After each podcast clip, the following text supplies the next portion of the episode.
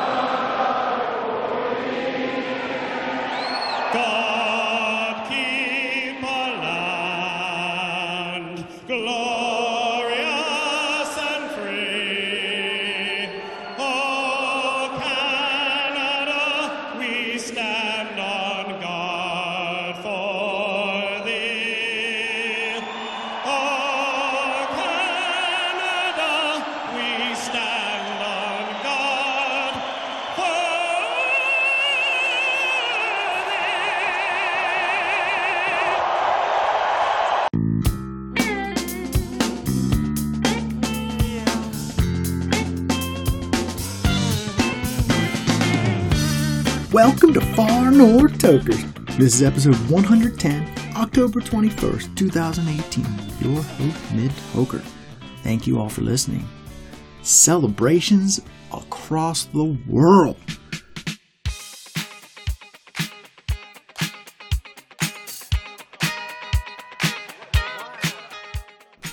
This week we have Canada Green Day, October 17th, 2018. The toke heard round the world. Second country in the history of mankind to legalize and regulate cannabis after Uruguay. First G7 nation. This is huge. Huge!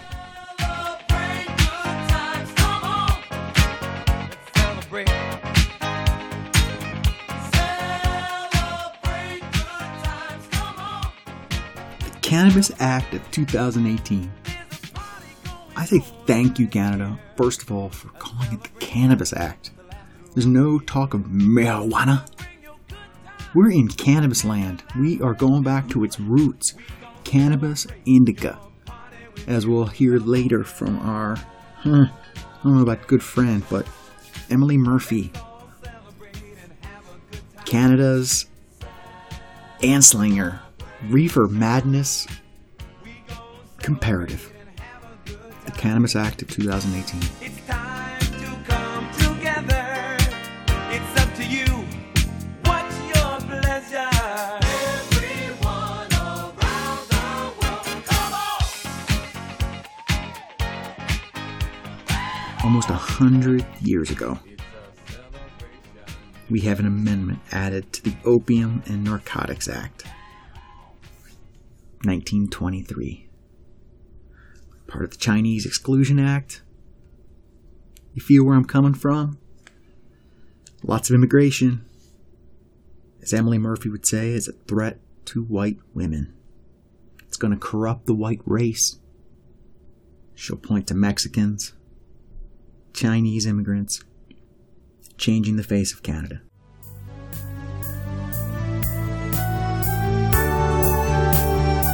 Hey, good doers of Alaska. This is Tom with Good Cannabis. We'd like to thank Mid Toker and Far North Tokers for the opportunity to give you a quick update on our deals for the week of Monday, October 22nd through Sunday, October 28th. Monday, we'll have good gummies for $35. That's 10 5 milligram gummies. Tuesday, October 23rd, all 1 gram pre rolled joints will be $12. Wednesday, October 24th, all good concentrates, shatter, wax, crumble, batter, and live resin will be 30% off. Thursday, October 25th, all 2 grams top shelf Durban poison will be $24. Friday, October 26th, all good cannabis half ounces will be $150. Saturday, October 27th, all 1 gram pre rolled joints will be $12. Sunday, October 28th, all 10 packs of good gummies again will be $35. Don't forget about our daily in house specials. You can either give us a call or just come down to the shop and find out what those will be. Also, Bio Jesus is back. Thanks again, Mid Toker. We look forward to seeing you all down at the shop. Have a great week, Fairbanks. Has intoxicating effects and may be habit forming and addictive. Marijuana impairs concentration, coordination, and judgment. Do not operate a vehicle or machinery under its influence. There are health risks associated with the consumption of marijuana. For use only by adults 21 and older, keep out of the reach of children. Marijuana should not be used by women who are pregnant or breastfeeding.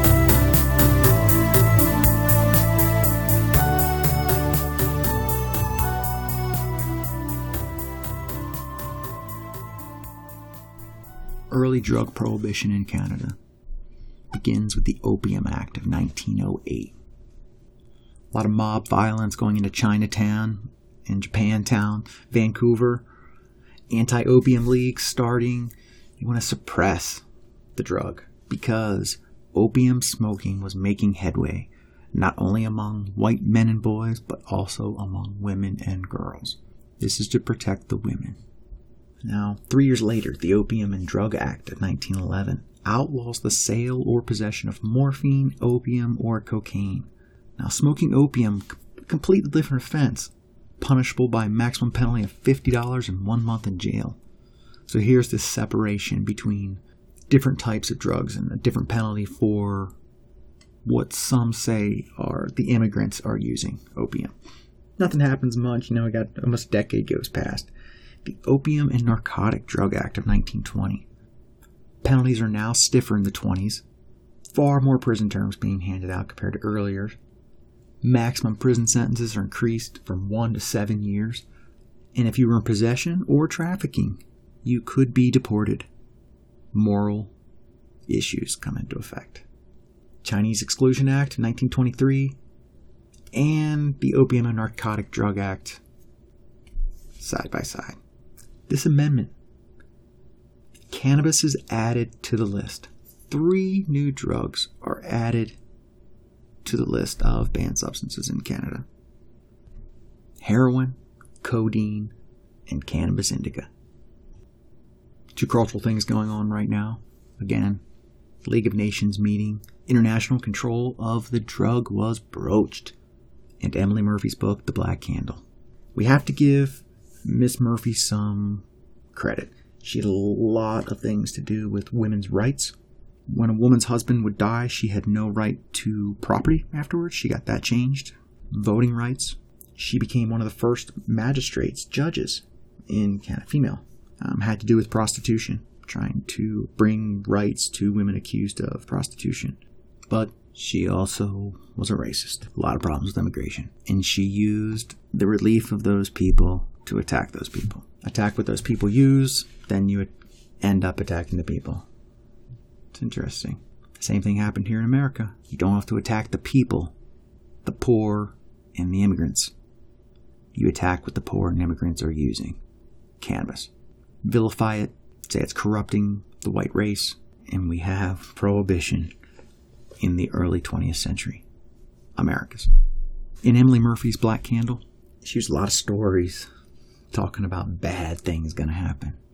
Strong links between drugs and race and the threat possessed to white women. She claims a ring of immigrants from other countries, particularly China, is going to corrupt the white race. Let's hear what her book says, huh? Chapter 23 The Black Candle, Marijuana, The New Menace.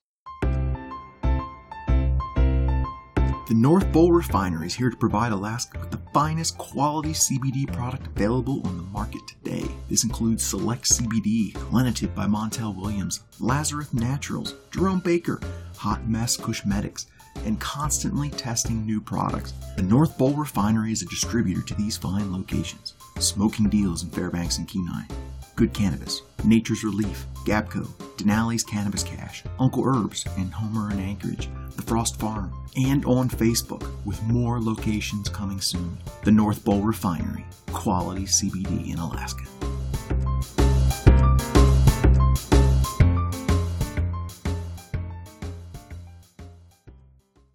Chapter 23 Marijuana, a New Menace. My eyes are veiled because I drink cups of bhang. Afghan song. This drug is not really new, but as yet is comparatively unknown in the United States and Canada, although three of the American states, California, Missouri, and Wyoming, have legislated against its use, the authorities and police officers generally being woefully ignorant of its nature or extraordinary menace. At the convention held at The Hague in 1912, Italy suggested a study of this drug, holding that its use would increase as the opium traffic was suppressed. Marijuana is known by chemists and physicians as cannabis indica, and more commonly as Indian hemp. Sometimes it is called hashish. In chapter 31 of The Count of Monte Cristo, Dumas gives us an account of an hashish debauch. In this chapter, Sinbad, the host, describes the green preserve as nothing less than the ambrosia which Hebe served at the table of Jupiter. Sinbad speaks of this as the hashish of Alexandria, the hashish of Abu Ghor, the celebrated maker, the only man to whom there should be built a palace inscribed with these words, a grateful world to a dealer in happiness. Eminent medical doctors in India, principally at Calcutta, have made experiments with cannabis indica and discovered that it induces symptoms of catalepsy or even a trance. It is also claimed that the fakers of India who suffered themselves to be buried and who are later disinterred do so through the agency of this drug. Some years ago, Dr. James Braid of Edinburgh wrote a monograph on the subject entitled Trance and Human Hibernation, which was published by John Church of Princess Street, Soho, London. Hashish is the Arabic name and means literally dried herb. It may be smoked, chewed, or drunk. Our English word assassin comes from this word. The hemp resin for smoking and chewing comes in three forms chang, ganja, and charas. The Indian hemp is used chiefly in Asia Minor, India, Persia, and Egypt, but is being increasingly used on this continent, particularly by the Mexicans who smuggled into the United States. Last year, 54 persons were convicted for using or peddling it in Los Angeles, California. Charles A. Jones, the chief of police for the city, said in a recent letter that hashish or Indian hemp grows wild in Mexico. To raise this shrub in California constitutes a violation of the state narcotic law. He says persons using this narcotic smoke the dried leaves of the plant, which has the effect of driving them completely insane. The addict loses all sense of moral responsibility. Addicts to this drug, while under its influence, are immune to pain and could be severely injured without having any realization of their condition. While in this condition, they become raving maniacs and are liable to kill or indulge in any form of violence to other persons, using the most savage methods of cruelty without, as said before, any sense of moral responsibility. When coming from under the influence of this narcotic, these victims present the most horrible condition imaginable. They are dispossessed of their natural and normal willpower, and their mentality is that of idiots. If this drug is indulged in to any great extent, it ends in the untimely death of its addict. Mr. Hamilton Fyfe in The Real Mexico, writing this drug, says of it They, the Mexicans, madden themselves with a drug called marijuana. This has strange and terrible effects. It appears to make those who swallow it do whatever is uppermost in their thoughts. At El Paso, a peon came across the International Bridge firing a rifle at all and sundry. Much talk against the Americans and a dose of marijuana had decided him to invade the United States by himself. The bridge keeper quickly put a bullet into the poor wretch. W. H. B. Stoddard of the Bethlehem Royal Hospital of London says the drug is used for the purpose of inducing pleasurable motor excitement and hallucinations, which are commonly sexual in character among Eastern races. This contention is, however, denied by the Encyclopedia Britannica, which says there is no evidence that the drug is an aphrodisiac. Stoddard says further that hashish causes epigastric sensations with anesthesia of the arms and legs. The acute intoxication is characterized by sleepiness and a certain impudent daredevil demeanor. As an intoxication from alcohol, the gait is staggering. The addict has delusions of persecution or of measureless grandeur. Speaking of the latter delusion, Dr. Palmer writes that in India, under its influence, your servant is apt to make you a grand salam instead of a sandwich, and offer you an houri when you merely demanded a red herring. Salam instead of sandwich, salam being a grand gesture bow. Houri, young virgin. Dr. Warnock in the Journal of Mental Sciences for January 1903 states that acute mania from hashish varies from a mild short attack of excitement to a prolonged attack of furious mania, ending in exhaustion or even death. He describes the hashish user in the following words They are good for nothing, lazy fellows who live by begging or stealing and pester their relations for money to buy the hashish, often assaulting them when they refuse the demands. The moral degradation of these cases is the utmost salient symptom loss of social position, shamelessness, addiction to lying and theft, and a loose, irregular life makes them a curse to their families. It appears that in using this poison, the time sense becomes impaired in such a way that time appears to pass slowly. One addict says that on recovering from the debauch, it was like returning home from an eternity spent in loneliness among the palaces of strangers. Well, may I say an eternity. He continues, for during the whole day I could not rid myself of the feeling that I was separated from the preceding one by an immeasurable lapse of time. It is also a peculiarity of hashish that its fantasia almost invariably takes oriental form. It is hashish which makes both the Syrian and the Saxon Oriental, quoth one of its habitats. De Quincey tells the same of opium, but this may only have been because in normal hours his imagination dallied with Eastern themes and scenes. Speaking of these fantasia with their unimaginable horrors, he writes, I was buried for a thousand years in stone coffins with mummies and sphinxes in narrow chambers at the heart of eternal pyramids. I was kissed with cancerous kisses by crocodiles and laid confounded with unutterable slimy things amongst reeds and nilotic mud. It is believed that the Arabian Nights were written under the motor excitement of hashish. The romancer, under its influence, traveled on a magic carpet and saw strange lands and sights, blown on some mystic wind conjured up by the drug. The modern habitat, in a frenzy of travel, passes through all latitudes in gigantic tours. Now, with joyous lightness, he is on the way to Mandalay, or again in the profoundest dejection, he has come to say goodbye. He travels through marshy jungles or over mid earth lakes, across desert plains, over valleys of roses, or in the high air where insane faces howl at him and curse horribly. Sometime about the middle of the last century, a remarkable volume entitled The Hashish Eater was written by Fitzhugh Ludlow, an American author of great ability and high culture. He was born in the state of New York in 1836 and died of consumption in Switzerland in 1870. He was special correspondent to New York dailies, wrote much magazine literature, and edited Vanity Fair from 1858 to 1860. The effects of hashish, this weed of madness, being explained to him by a druggist, he was impelled by curiosity and by a desire to record these effects scientifically to experiment with this narcotic, not only on himself but on his fellow students. There are plenty of folk who pretend to themselves that they yield to narcotic enchantment in a desire for research and not for sensual gratification, and that they inure their friends to its effects for the same reason. But, however kindly in judgment one finds these statements hard to credit, and even if credited, only demonstrates these persons as rascals manifest. Ludlow has described the delirium of hashish, with its hellish agonies, and no one ever did before or could wish to again. He told of the jubilance from the drug, and of its reactory results in physical and mental depression, of the nervous waste from hashish addiction, and the necessity of again using the drug to supply the waste which it first occasioned. He also tells the story of his enfranchisement from this fell and deadly habit, till that time when he was no longer an outcast from man's league with God. It is pointed out that there are three ways out from this regency of addiction. First, insanity. Second, death. Third, abandonment. This is assuredly a direful trinity, and one with which the public should be cognizant in order that they may be warned of the sharp danger that lies in even curiously tasting poisons which have been inhibited or which are habit forming. Chena Cannabis, North Pole Cannabis Dispensary, 1725 Richardson Highway, between North Pole and Fairbanks, right before the Badger Road exit. You're gonna love this place. Convenient access right off the highway. Special in-house strains, fine flower strains, Chocolope, sourdough, blue kush, big smooth, purple OG kush, fruity pebbles. Mmm.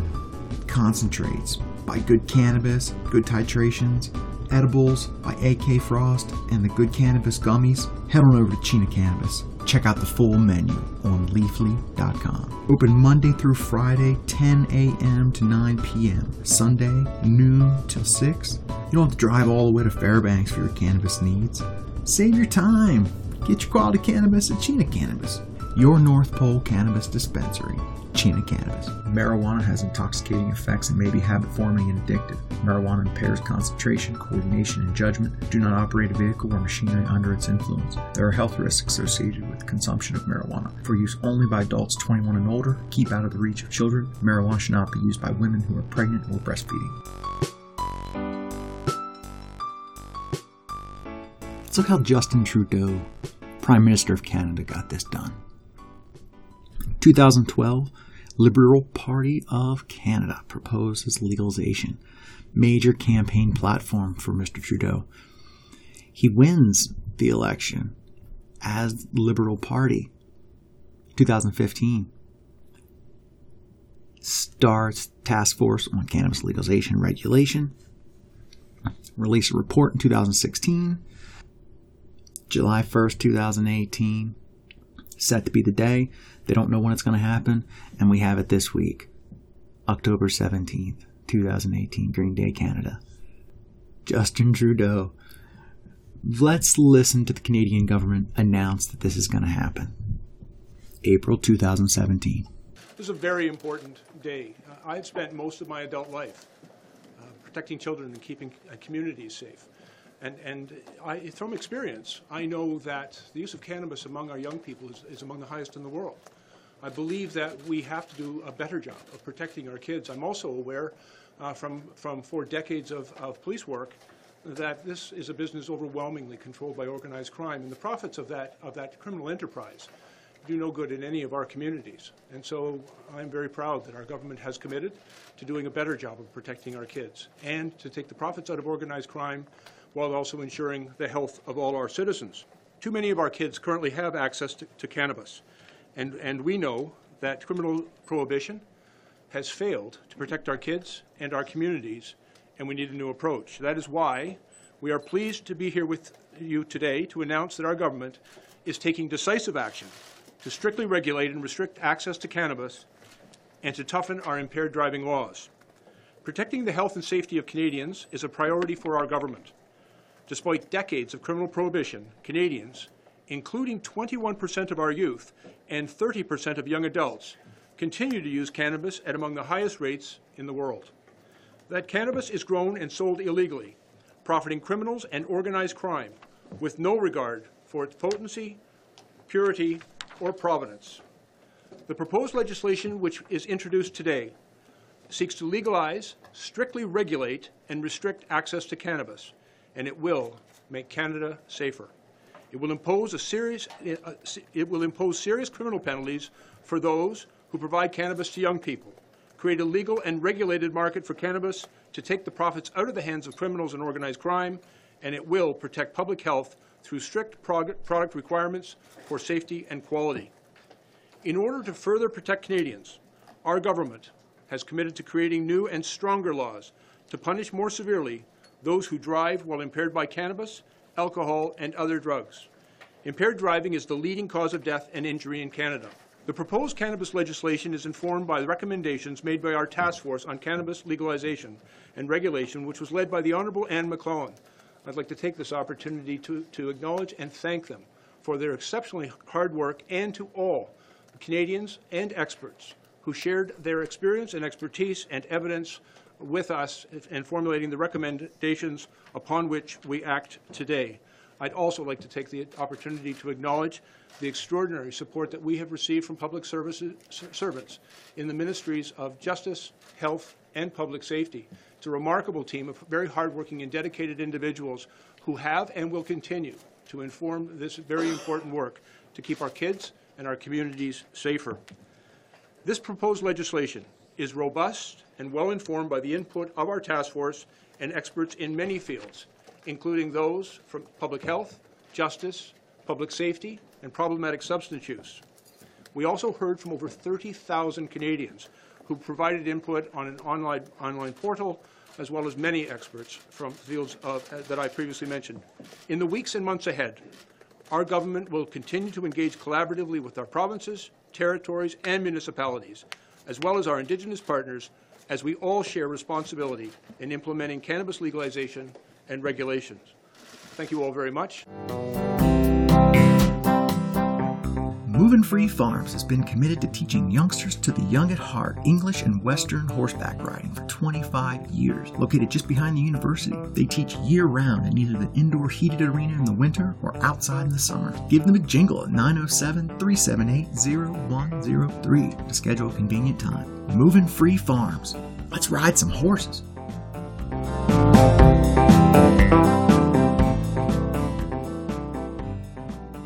Now, what does this do? A 30 gram limit is set where you can buy or possess. It's a provincial government, so the different provinces can choose a little bit of how they're going to regulate it. Some are deciding to keep it at 18, 19 years old, depending on the province and how it's associated with alcohol consumption. Alberta and Quebec, they are considering going 21. Now, Justin Trudeau has some problems with that. Listen to him how he explains why he feels that the p- consumption of cannabis should be at 18 or 19, respectively, how it happens with alcohol. We remain preoccupied uh, that if we raise uh, beyond 18 or 19 the legal age of consumption, um, we could be facilitating uh, a segment of market that would be only, therefore, served uh, by, uh, by the uh, illegal. Um, illegal market, by the black market, by criminal organizations. Uh, that's why uh, we're going to continue to have conversations with the incoming Quebec government uh, to make sure that they understand our concerns and our motivations for the choices we made. Uh, and you know, we will allow them, obviously, to uh, take their positions, and we'll see what uh, what next steps need to be taken as they firm up their approach on protecting our kids, protecting our communities through controlling and regulating the sale of marijuana. The reason why we it was recommended that we fix uh, the consumption age at uh, 18 or 19, the ages of uh, alcohol consumption uh, across the country, uh, is because uh, there's a need to find and to, to, properly eliminate the black market. Um, there have been recommendations that marijuana can be more harmful to the developing brain, uh, which might push it up to 25. But there is a segment of the population between the ages of 18 and uh, 21 or even 25 that would be a significant market for the black market or criminal organizations to continue. Uh, to target their sales of marijuana to. Because one of our significant goals is eliminating the criminal enterprise uh, from the legalization of marijuana. Uh, we certainly feel uh, that uh, keeping it at 18 or 19 is uh, the right uh, compromise as we move forward. But of course, we will continue to engage and converse with provinces on different approaches and thoughts that they have in making sure that we continue to protect our communities and our, our, our families and our young people. Now, with this consumption age of 18, 19, and possibly 21 in Quebec, there's going to be a lot of tourism heading up to Canada, that underage tourist. Did a lot of underage tourism myself growing up in Pennsylvania, heading up to Canada for alcohol consumption. Now that you're going to go to Canada and get cannabis, there's going to be some issues with that. You can guarantee it. Let's listen to a report done out of Buffalo, New York, talking to the border control there and how things are going to be. Good evening once again. Lawmakers in Canada now getting very close to ironing out the final details for the legal use of recreational marijuana. Our neighbors to the north hope to have the drug legalized sometime this summer or early fall. But as 7 Eyewitness News reporter Josh Bazan tells us tonight, that change has federal agents on this side of the border gearing up now to be sure that none of that pot ends up in the United States. Customs and Border Protection's been uh, getting ready for this for a few months now, about five months. Canada has been talking about legalizing recreational marijuana for more than a year. So, as the country gets closer to making that a reality, the move comes as no surprise to U.S. Customs and Border Protection. It's something we've always been on the lookout for, and we always will continue to be on the lookout for. The approach for CBP won't really change. Marijuana remains illegal in the United States, so federal agents are always looking for it. But the approach will change across the border. Fred Eisenberger is mayor of Hamilton, Ontario. He hopes the federal government will lay out clear guidelines so cities like his can start preparing for legal marijuana. It's going to be an interesting challenge, but uh, I think the, the, the federal government's committed to doing this. I think it's a positive step. Uh, it, it, uh, I think it, it realizes that this use is happening, and uh, why not regulate it and, uh, and, and profit from it from a taxing perspective? Here at home, CBP has been meeting with local law enforcement agencies to be sure everyone is ready for if and when Canada legalizes marijuana. The country expects to do so and have the law in effect by August or September. You know, concern will be will, will there be some people that go up there to recreationally use it and uh, might possibly leave a small amount in their car to bring back? Absolutely. The warning from federal officials simple. You're guaranteed to run into a law enforcement officer crossing the border, so the chances of you getting caught go up. So if you do use it over there, don't drive impaired and don't bring it back. In Buffalo, Josh Bazan, 7 Eyewitness News. Another issue that comes up is what are we going to do with the people that have convictions on cannabis now that it's legal? Something I have a problem with. I have a possession charge that causes me all kinds of grief going through Canada. Justin Trudeau is going to make it easier for Canadian citizens to get rid of that. Hoping something can happen for me too. Uh, well, as we've said from the very beginning, it would be irresponsible to talk about uh, forgiving or, or bringing in pardons as long as the current law stays in place. As of today, we have a new regime in which uh, simple possession of marijuana is no longer legal, uh, no longer illegal, uh, and therefore uh, we've put forward a process on obtaining pardon, pardons uh, that is simplified, uh, that will be free for people who have simple possession of, of cannabis criminal records, and we know that because there is a disproportionate representation of young people from minorities or racialized communities who are saddled with criminal convictions for convictions for uh, simple possession uh, as a significant further challenge to success in the job market. Uh, this is going to make a real difference to people who've uh, who've been uh, unfairly impacted by uh, by the previous previous regime.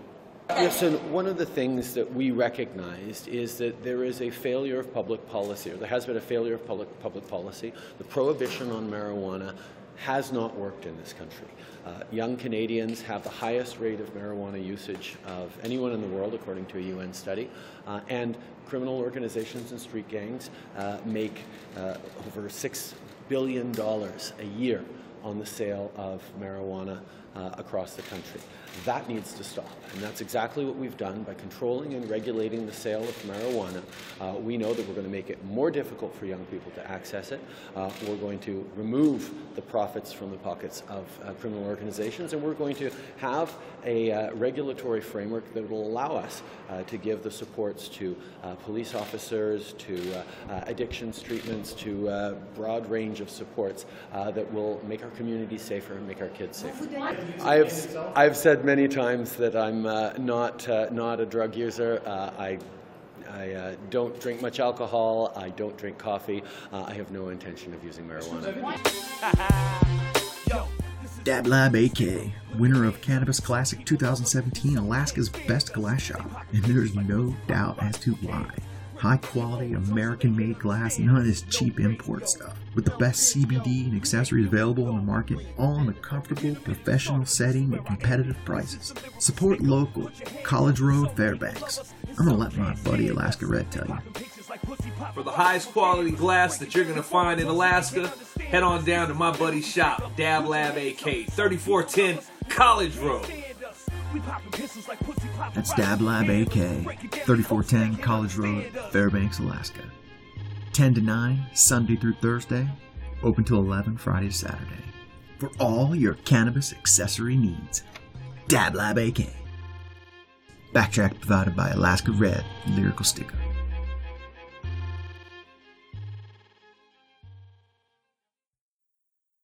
Most of Canada, you can grow four plants. Quebec and Manitoba are having trouble. They're banning recreational growing. Throughout Canada, online and mail order is going to be a function of cannabis sales. That will be run by the federal government. Interesting. There will be some public consumption. No vehicle or where kids are around. You cannot consume in your vehicle or where kids are around. This is going to bring a problem like it has in Alaska, probably Colorado, Washington, apartments. Can you consume in your condo apartment? Some condos and apartments are making rules where you can't. There will be no edibles in the Canadian rec market until 2019. Still working on regulations for that. They say you can purchase flower and make edibles at home yourself. A lot of this regulation is going to be done with the local liquor boards, similar to Alaska. From a report in 2002 by Leah Spicer, Law and Government Division, for the Senate Special Committee on Illegal Drugs, she did a history of cannabis, and what we're going to look at now is how specifically deals with Canada. She was asked to do this by the Canadian Senate. She goes on to say, while people in the United States were introduced to the psychoactive use of cannabis in the early 1900s by way of ethnic immigration settlers in contact with other cultures outside the United States, there are no reliable accounts of the non medical use of cannabis in Canada, which predate the 1930s. Even between the years of 1930 and 46, there are only 25 convictions for cannabis possession in all of Canada. Meanwhile, in the United States, several newspapers had begun publishing reports of young people using marijuana. In 1933, Detective L.E. Bowery of Wichita Police Department claimed no denial can be made of the fact that marijuana smoking is at present a common practice among the young people of the city and that it is constantly becoming more prevalent. Later, by the early 1960s, cannabis well established in many American universities and among many high school age youths. This may have been due to the American involvement in the Vietnamese War, as well as due to the evolution of the 1960s hippie psychedelic ethos, the growth of underground newspapers, and the mass media's attention to the drug. Seems like Canada is putting it on America, the United States. It was not until the mid to late 1960s when this level and type of usage was imitated in Canada. In 1962, the Royal Canadian Mounted Police reported only 20 cases connected with cannabis. In 1968, the number of cannabis cases risen to over 2,300. And in 1972, 12,000. The spread of marijuana use among Canadian youth in the late 60s is attributable to the adoption of the American social forces of the psychedelic hippie movement. Like their American counterparts, Canadian counterculture began to protest society's values placed on them and held sit ins and demonstrations against injustices such as racism, poverty, and the lack of women's rights.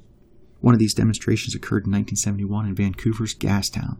The event was a smoke in with a few hundred cannabis activists and hippies in attendance. Travel is another possibility as to how marijuana use spread quickly throughout Canada during the late 60s and early 70s. The late 60s brought about a time when Canadians followed their fellow American counterparts to regions such as the Far East where they became exposed to different cultural practices of cannabis use in their search for cheap hashish. Travel and transportation are crucial variables in drug history, just as they are in the history of infectious diseases. Thus, in part, the increase of marijuana use in Canada during the 1960s could also be correlated with the increase in numbers of people traveling from other countries to settle in Canada, bringing with them an array of cultural practices. Until the 60s, Canada's immigration laws prevented immigrants from countries other than Britain, the United States, and Europe from settling in Canada. Moreover, immigrants were expected to shed their distinctive heritage and assimilate almost entirely to existing cultural norms of a white settler society. Therefore, until this time, contact with cultures that may have used cannabis for purposes other than industrial or medical purposes was limited. In 1961, however, Canadian immigration policy changed, and since this time, people have traveled from their native countries in Asia, the Caribbean, Africa, Central and South America to come to live in Canada. But while immigration laws were expanded in 1961, the government continued to expect immigrants to assimilate to the white settler society. It was not until the late 60s to early 70s when the Canadian hippie movement came into full swing that under pressure from immigrant groups, the Canadian government rejected the assimilist model of immigration and instead adopted a more tolerant policy, a multicultural approach that allows and indeed encourages immigrants to maintain various aspects of their ethnic heritage. Immigrants were now free to maintain some of their old customs regarding food, dress, recreation, and religion and to associate with other to maintain these practices. This is no longer seen as unpatriotic or un-Canadian. Then we have late 70s. What happens in America in the late 70s? Early 80s? The Reagan Bush era. The war on drugs. this moves over into Canada as well. 1987, Canada's drug strategy was implemented to address both the supply and demand reduction strategies and programs in enforcement, treatment, and prevention programming were funded. Some say that at the time, this may have been the most severe cannabis censorship strategy in the world.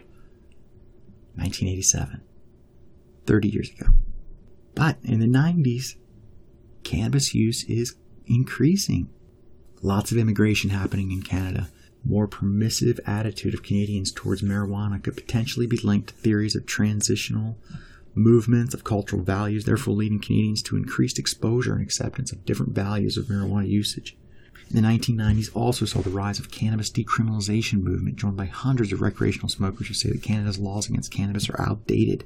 Many governments in a number of European countries, including the Netherlands, Germany, Italy, and Spain, have now decided not to prosecute for possession of cannabis for personal use. Despite this, in 1997, the Canadian government passed the Controlled Drug and Substance Act. With the enactment of such a heavy handed law in 1997, which continued the trend of Canadian prohibition of cannabis despite the growing permissive mentality for its use, the marijuana issue quickly rises to a boiling point. Several Canadians go directly to police and the courts to challenge what they say the country's drug laws, and the courts made decisions in favor of marijuana use for medicinal purposes. Religious freedoms to smoke marijuana in various cases. Medical is becoming a huge thing in the 90s. Medical cannabis comes into effect in 2001 in Canada. We have a couple decriminalization bills to try to get through in 2003, 2004, fail. Now we have a Vancouver plan in 2005, preventing harm from psychoactive drug use, that aims to regulate the sale of cannabis. Public meetings across the city, citizens called for a more focused, coordinated, and sustained approach to addressing drug related issues. Since that time, our understanding of the issue has grown. This plan highlights both the complexity and centrality of prevention in a discussion of a comprehensive four pillar approach to harmful drug use prevention, treatment, enforcement, and harm reduction. In 2007, first term of office, Prime Minister Stephen Harper announces a new national anti drug strategy. Following the Conservative victory in 2008 election, the government renounced the policy in February 2009. Proposed legislation would have dealers facing one year mandatory prison sentences if they are operating for organized crime purposes or if violence is involved. Dealers also would face two year mandatory jail sentence if they're selling to youth or dealing drugs near a school or an area normally frequented by youth. Additionally, people in Canada who run a large cannabis grow operation of at least 500 plants would risk facing a mandatory two year jail term. Maximum penalties for producing cannabis would increase from 7 to 14 years. That's 2007, 11 years ago. 2009, mandatory minimums. Legislation submitted by the conservative minority government moved in a new direction, increasing penalties on cannabis trafficking by introducing mandatory minimum sentencing. The legislation passed the House of Commons with the support of the Liberal Party of Canada, while both the NDP and Bloc opposed the legislation. And on April 13, 2017, a bill to legalize cannabis by June, cannabis in Canada is legal for all intents and purposes. Sales for recreational use commences October 17, 2018. Cannabis will be taxed, producing revenues of about 618 million per year initially and eventually billions. A recent government estimate indicates that the illegal marijuana industry is worth 7 billion per year. Thank you, Canada.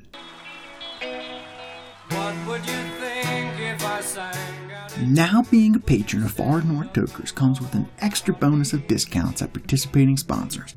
Chino Cannabis, the North Bowl Refinery, Moving Free Farm, Dab Lab AK. Thank you, sponsors, for extending these benefits to our patrons.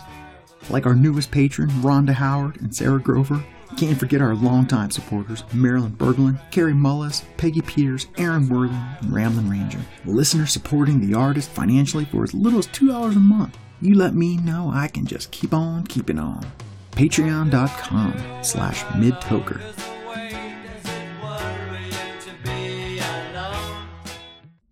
Let's end with Prime Minister Trudeau talking about the rest of the G7. They recognize that Canada is being daring in our desire and our honesty when we admit that the current system does not work, that it's not preventing young people from having easy access to cannabis. In many countries, especially in Canada, it's easier for minors to buy a joint than buy a beer. It doesn't make any sense. Canada will become the first G7 nation to authorize production, sale, and consumption of weed. By controlling and regulating the sale of cannabis, we can better protect our communities and our young people. The allies I spoke with are interested in seeing how things go, but I have a feeling they will wait to see how it goes in Canada before they try it in their countries. Here's Token Canada, the toke heard round the world. Hey! Thank you for joining us on Far North Tokers. You can find more episodes of this time capsule of Alaskan cannabis on SoundCloud and iTunes. Check us out on Facebook, Twitter, Instagram. Send questions and comments to midtoker at farnorthtokers.com. M I D T O K E R at farnorthtokers.com. And now, Patreon. Help support the show financially at patreon.com slash midtoker. Here's Token.